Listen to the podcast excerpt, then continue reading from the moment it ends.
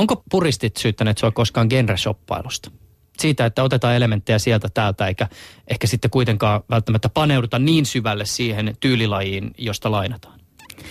Ei, mutta mua ei ole oikeastaan, ei mulla ole tollasta, tollasta en, ole, en ole ainakaan huomannut, varmaan on kaikenlaista puhetta, mutta, mutta mitä, mitä mulle on taas sitten niin kuin päinvastoin, että sitten tavallaan niin kuin vaikka popmogulit on syyttänyt mua ää, pastissin tekemisestä, että mä niin kuin teen vaan jotain tyylilajia, joka on jo tehty, ää, enkä niin kuin luo rohkeasti vaan täysin uutta.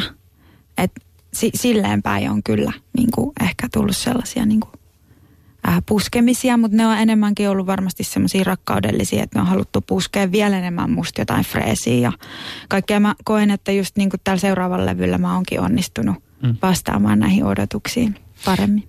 Tämähän on itse asiassa tällainen syytös, joka esitetään usein myös akateemisen kulttuurin piirissä.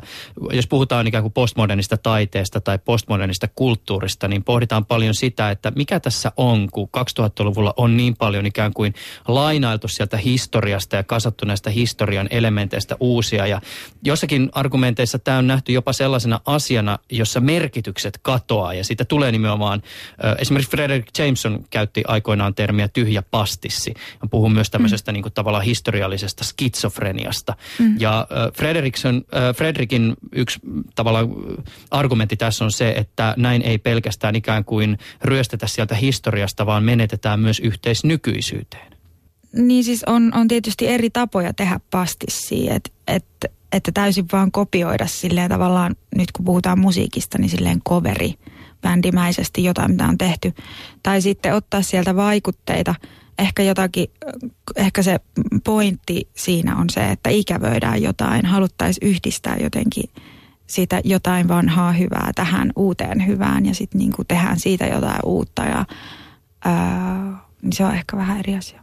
Mm. Mutta sulla oli niin hieno, hieno akateemiselta kuulostava pohdinta, että mä en osaa mennä tolle levelille. Sä vaan teet musiikkia. Mä vaan teen nyt tätä musaa.